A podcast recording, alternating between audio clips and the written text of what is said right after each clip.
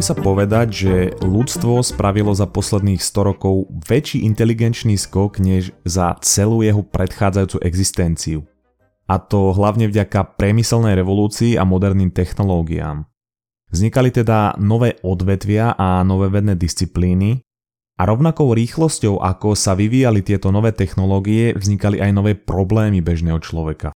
Jedna z takých zaujímavých zmien, ktorá sa za posledných 100 rokov udiala je, že Človek si sadol do miestnosti s iným človekom, vyrozprával mu všetky svoje problémy a snažil sa ich rozobrať a následne mu za to zaplatil. Nazvime tohto človeka psychológ. Toto v histórii nebolo úplne zvykom, aby ľudia medzi sebou dopodrobne zdieľali svoje problémy a snažili sa ich vyriešiť.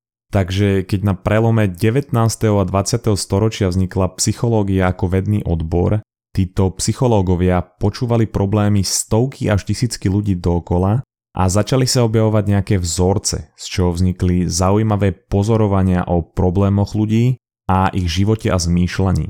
Medzi týchto psychológov patrí aj Erik Erikson, ktorý ako prvý definoval 8 životných štádií človeka, kde každé štádium definoval nejakým vnútorným konfliktom. Pri dieťati to bolo napríklad medzi tým, čo chce to dieťa a čo chce rodič. Alebo pri adolescentovi to môže byť, čo robím ja a čo robia moji rovesníci alebo najčastejšie pri dospelých mužoch, e, čo si myslí, že muž chce a potom čo naozaj chce, o čom rozhoduje samozrejme jeho žena. Toto rozdelenie bolo takým základom a mnoho ďalších psychológov ako napríklad Carl Jung alebo Jean Piaget následne tento koncept zjednodušili do štyroch štádií a detálnejšie rozšírili jednotlivé fázy. Pekne to napríklad zhrnul aj známy autor Mark Manson, ktorý ma k tejto téme priviedol. Čo sa však často stáva je, že ľuďom sa pri prechode z jednej fáze do ďalšej menia priority a hodnoty, čo môže často viesť k nejakému vnútornému rozbroju alebo dokonca nepríjemnostiam a konfliktu s okolím, čo bol čiastočne aj môj prípad. A preto som sa vlastne o niečo také začal zaujímať. Poďme sa teda bližšie pozrieť na jednotlivé fázy a na problémy s nimi spojené.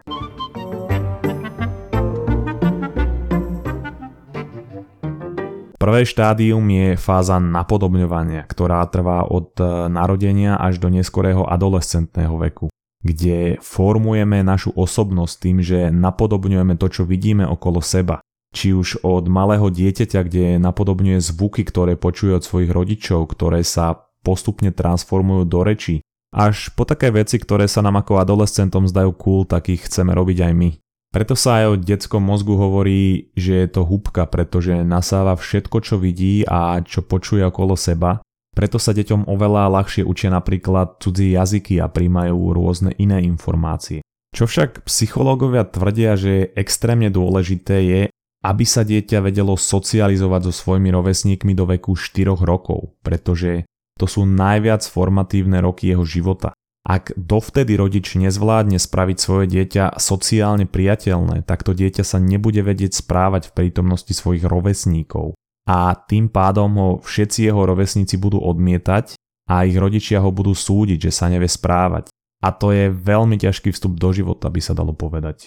To dieťa práve tým, že sa hrá so svojimi rodičmi a rovesníkmi, čiže sa ťahajú a pretláčajú, tak si v tom mozgu, ktorý ako húbka nastavuje hranice, že čo je priateľné a čo není priateľné, čo už je príliš bolestivé a čo je na hranici. A tým reguluje aj svoju agresiu.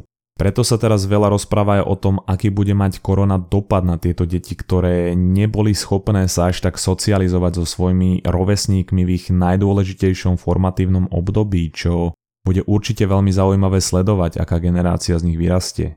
A inak ak odhliadneme od tohoto faktu, tak je zaujímavé, že každá generácia si myslí, že tá ďalšia bude hrozná a že je neschopná len pretože je iná ako my. A to sme deti komunistov. Co to kecáš? Ja sú komunista, byl som komunista a budu komunista. Na druhej strane je síce pravda, že dnešní trojroční vedia ovládať smartfóny, ale ja som ako trojročný vedel žrať piesok, takže neviem, čo je teraz lepší trik. Ďalší častý problém, ktorý vzniká podľa psychológov v tejto etape je prehnaná opatera alebo prehnané ochraňovanie dieťaťa. Ak všetko rodič robí za to dieťa a nenechá ho sa popáliť, Vytvorí to v tom dieťati taký obraz o svete, že všetko je ľahké a o všetko bude postarané, čo vytvára určitú naivitu. A čo sa často stáva je, že ak následne tak naivného človeka potom niekedy neskôr v jeho živote niekto zradí, či už to je partner alebo kamoš, tak mu to ten naivný obraz o svete rozbije a on ostane na určitý čas pesimistický, čo je ale stále lepšie ako byť naivný. Pretože hovorí sa, že druhýkrát sa človek narodí, keď stratí svoju naivitu a čím neskôr v živote ju stratí, tým viac to bude pre neho bolestivé. A ono to dáva zmysel, pretože aj dobrý manažér nikdy nerobí všetko za svojich podriadených, ale nechá ich jednotlivé veci robiť samých, aby sa to naučili a stali sa svojimi vlastnými manažérmi. A toto isté platí aj s deťmi. Ak niečo môže spraviť dieťa samé, tak by sme to nemali robiť za ňo, lebo ho okrádame o príležitosť sa to naučiť a teraz svojím spôsobom sa osamostatniť. Najzaujímavejšie na tejto fáze ale je, že podľa Karla Junga človek v tejto fáze nemá problémy, pretože nemá úplne vyvinuté vedomie. Že veľa vecí robí, dalo by sa povedať, automatizovane. Deti majú totiž pocit, že všetci vnímajú svet tak ako oni a tým pádom nevzniká žiadny problém z kontrastu. Ako však nastupuje ďalšia fáza neskoršej adolescencie, tak začíname premyšľať aj takým štýlom, že fúha, keď si dám celú túto čokoládu, tak priberiem a budem tučný a to asi úplne nechcem. Nad čím by sa dieťa v živote nezamýšľalo. Čiže tu prechádzame do druhej fázy, ktorá začína v strednej alebo až neskorej adolescencii, ktorá je o objavovaní. V Čechách a na Slovensku sa táto fáza spája s objavovaním, aký druh alkoholu bude človek piť po zvyšok života, ale to nie je úplne to, o čom táto fáza je. Čiže napodobňovaním a zrkadlením sme si vytvorili nejakú spoločensky priateľnú osobnosť, teda aspoň väčšina z nás. A teraz ideme do fáze, kedy podľa Junga nadobúdame viac vedomia a uvedomujeme si, že nie všetci ľudia majú na svet ten istý pohľad a pýtame sa, že čo ja vlastne chcem. My si kladieme komplexnejšie otázky a riešime viac problémov. Na rozdiel od prvej fáze sa chceme odlíšiť od ostatných, či už tým, že budeme robiť niečo, čo oni nerobia, alebo budeme kreatívnejší, budeme originálnejší. Čiže snažíme sa nájsť niečo, čím sme špecifickí a odlišní od druhých. Hľadáme takú svoju identitu, skúšame rôzne zamestnania, rôznych partnerov, baví nás party a alkohol, možno si skúsime aj rok v zahraničí a každým objavovaním a objavom vlastne zistujeme, kto sme a aký sme typ osobnosti. My sa snažíme identifikovať a vyjadriť našu osobitnosť.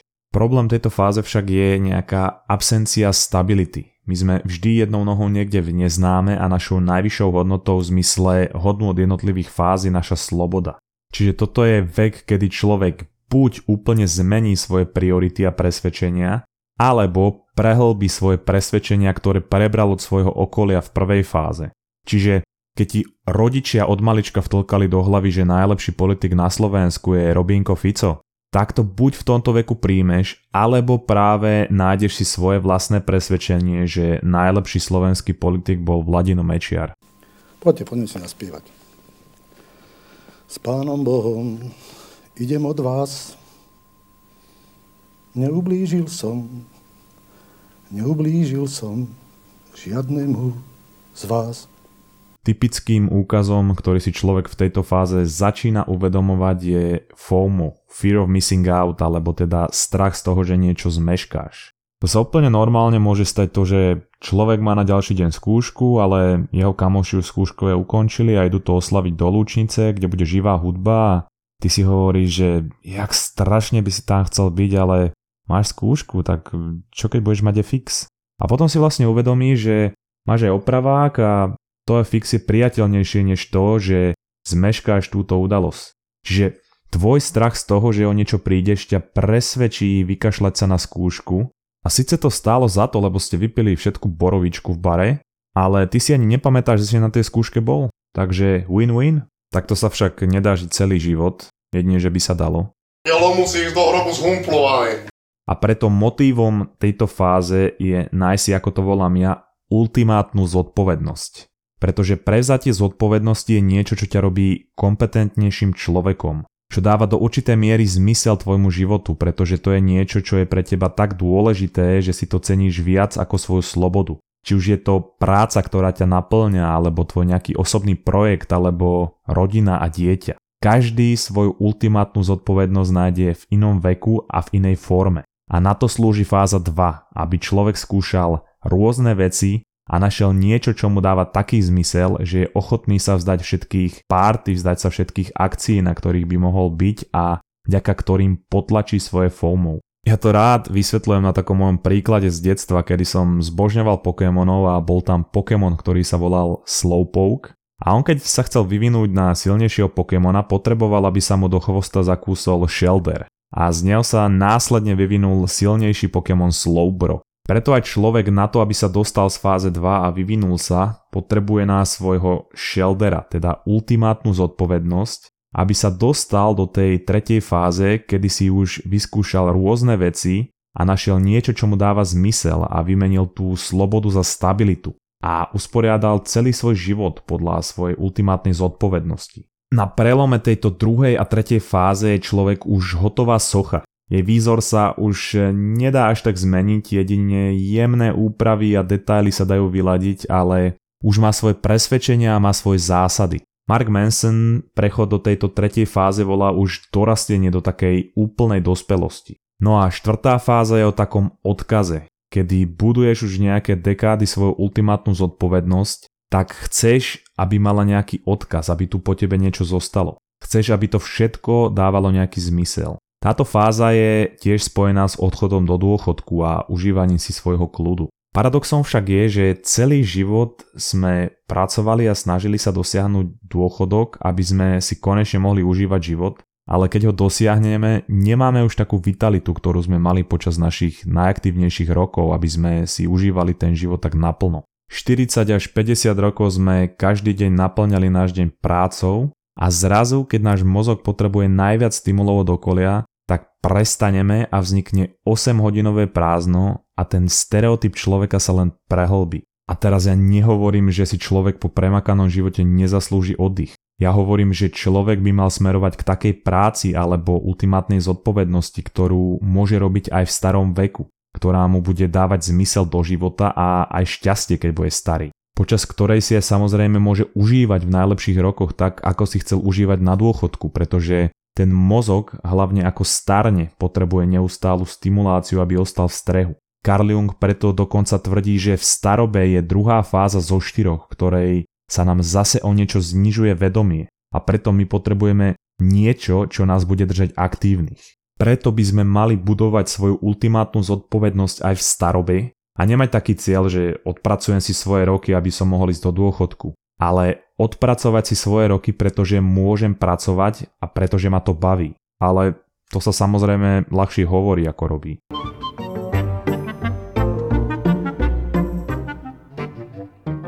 Prečo sú ale tieto etapy života také dôležité? No práve preto, že ty ak si uvedomíš, v akej etape sa nachádzaš, tak si uvedomíš, odkiaľ vychádzajú tvoje momentálne hodnoty a je následne ľahšie prijať to, čo chceš robiť a čo momentálne považuješ za svoju prioritu. Že ak chceš robiť záložného bubeníka v undergroundovej mozambickej kapele a všetci tvoji kamoši riešia hypotéku a či sa ich druhorodené dieťa bude volať Jerguš alebo Xenia, tak si to nevyčítaj. Je to niečo, kde sa momentálne nachádzaš a nemusíte zaujímať, čo robia ostatní, pretože oni sa môžu nachádzať v inej životnej fáze a je naivné si myslieť, že všetci budú v rovnakej životnej fáze naraz a že to ide postupne. Napríklad niekto hneď v nízkom veku môže skočiť do fáze 3 a nájde si svoju ultimátnu zodpovednosť. A niekto ju možno nenájde nikdy a celý život je pre neho party.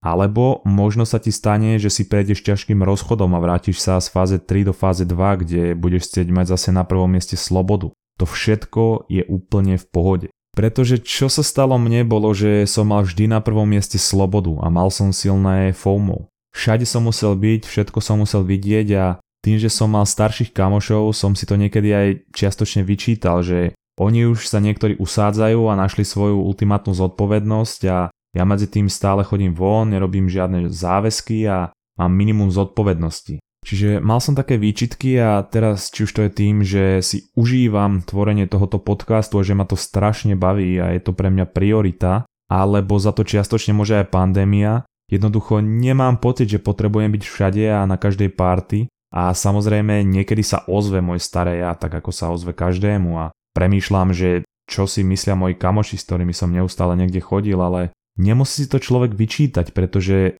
je to nejaký prirodzený vývoj.